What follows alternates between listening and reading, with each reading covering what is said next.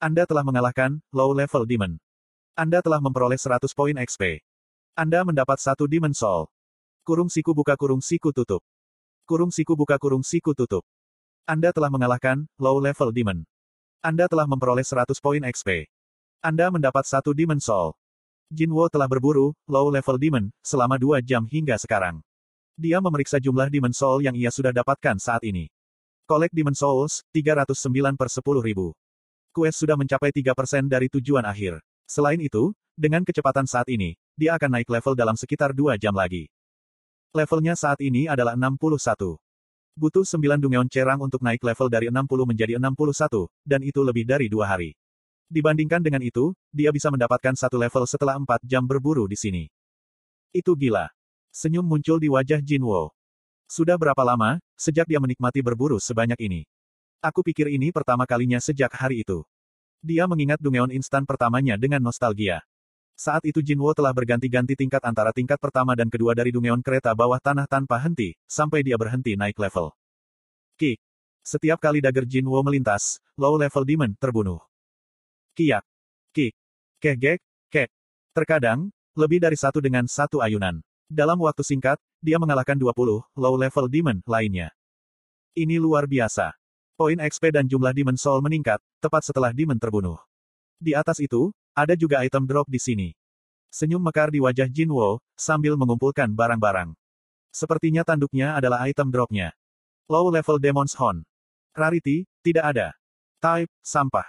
Tanduk dari kepala, low level demon. Sebagai reagen sihir yang berharga, tanduk demon dijual dengan harga yang cukup mahal. Item sampah, Demon Horns.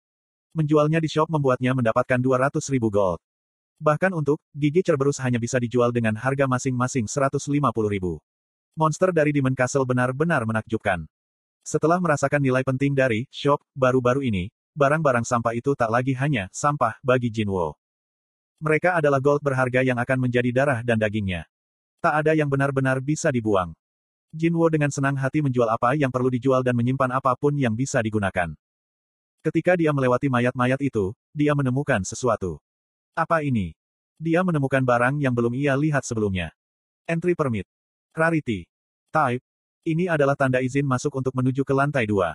Dapat digunakan dalam portal lingkaran sihir di lantai 1. Itu adalah dokumen yang digulung seperti gulungan. Izin masuk. Membuka gulungan itu, Jinwo menemukan banyak tulisan dan bentuk yang tak bisa ia tafsirkan.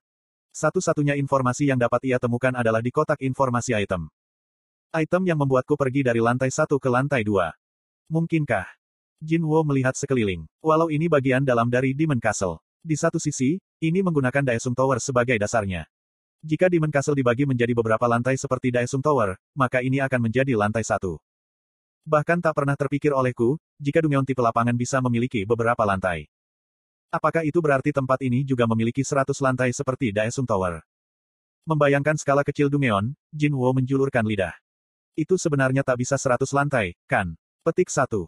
Hanya ada satu cara untuk mengetahuinya. Dia harus menemukan lingkaran sihir itu. Satu-satunya tempat yang mungkin tempat portal lingkaran sihir berada adalah Jinwo melihat ke pilar cahaya yang mencapai ke langit. Itu. Yah, itu adalah tujuannya sejak awal. Tapi dia terganggu dengan berburu, low-level demon, dan berakhir di arah yang berlawanan. Aku rasa aku akan pergi ke sana sekarang. Dia telah berburu semua, low-level demon, di daerah itu. Jin Wo tersenyum. Bangkitlah. Shadow Army yang disimpan oleh Shadow Storage tak memerlukan perintah khusus untuk dipanggil. Yang harus dia lakukan adalah, memanggil mereka dengan niat. So, Shadow Beast yang berasal dari beruang es raksasa muncul dan berdiri di depan Jin Wo.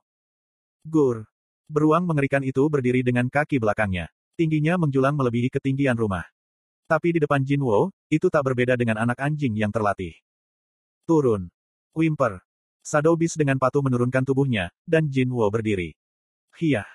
Hiyah. Jinwo menendang punggung binatang itu, dan perjalanannya untuk bergerak menuju pilar cahaya, dengan kecepatan yang menakutkan. Koong koong koong koong. Dikombinasikan dengan langkah besar dari tubuh raksasa, digabungkan dengan kecepatannya yang luar biasa cepat. Tujuannya bisa dicapai dengan singkat. Ya, walau ada kendala sesekali. Kirik. Kik-kik. Roar. Binatang itu menyapu cakarnya dengan kecepatan kilat, dan rintangan menghilang dalam sekejap. Oh. Jinwo mengangguk puas. Aku baru mengira, dia hanya bisa menendang dan meraung. Tapi ternyata dia lebih baik dari yang aku kira. Jinwo memutuskan dia akan menggunakannya sebagai tunggangan di masa depan dan bahkan memberinya nama. Mulai sekarang, namamu adalah Teng. Guo. Shadow Beast. Tidak, Teng mengangkat kepalanya dan melolong. Jinwo tak yakin, apakah itu tanda jika dia suka atau tidak suka dengan namanya. Melambat, Teng menunduk dan berhenti di depan pilar cahaya. Anak baik. Jinwo turun, membelai Shadow Beast lalu mengembalikannya ke bayangannya. Dia kemudian berbalik. Asteris ding, asteris. Anda telah menemukan lingkaran sihir perpindahan lantai.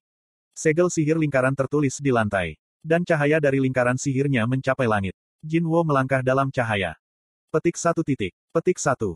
Tak ada yang terjadi. Bingung, Jinwo mengambil beberapa langkah lagi dan menuju pusat lingkaran. Tidak ada lantai lain yang terbuka. Anda ingin pergi ke lantai berapa? Ada berapa lantai di sana? Tak ada balasan. Untuk melihat puncaknya, aku harus memanjatnya, kah? Jinwo berpikir sejenak. Dia hampir naik level. Haruskah dia naik level di sini atau di lantai atas? Dibandingkan dengan instan Dungeon lainnya, monster tak respawn di tempat ini. Tak ada gunanya tinggal di satu tempat terlalu lama. Di atas semua itu, Quest mengatakan kepadanya jika akan ada demon dengan banyak demon soul di lantai atas. Sehubungan dengan poin XP dan demon soul, Jinwo memutuskan akan lebih baik naik ke lantai yang lebih tinggi. Baiklah. Ayo naik. Jinwo berbicara dengan udara. Lantai 2. Diperlukan izin masuk. Mengikuti instruksi, Jinwo mengeluarkan gulungan dari penyimpanan. Begitu meninggalkan penyimpanan, gulungan itu menghilang dengan kilatan cahaya. Lantai dua Demon Castle telah dibuka. Anda sekarang akan naik ke lantai dua. Wowong. Lingkaran sihir mulai bersinar dengan ganas. Pada saat yang sama, Jinwo mengerti apa yang sedang terjadi. Oh, jadi ini. Seperti sebuah lift. Saat dia memahami cara kerja pilar cahaya, Jinwo dikirim ke lantai dua dengan cahaya yang menyilaukan. Lantai 2, 3, 4. Dan sekarang, lantai 27. Ini adalah kemajuan yang Jin Wo raih dalam dua hari terakhir. Dia telah memberitahu Jin Ah, jika dia akan bepergian selama seminggu. Aku punya lima hari tersisa. Mempertimbangkan meningkatnya kecepatan, di mana dia membersihkan setiap lantai, Jin Wo memperoleh harapan jika mungkin baginya untuk mencapai lantai 100 dalam lima hari tersisa.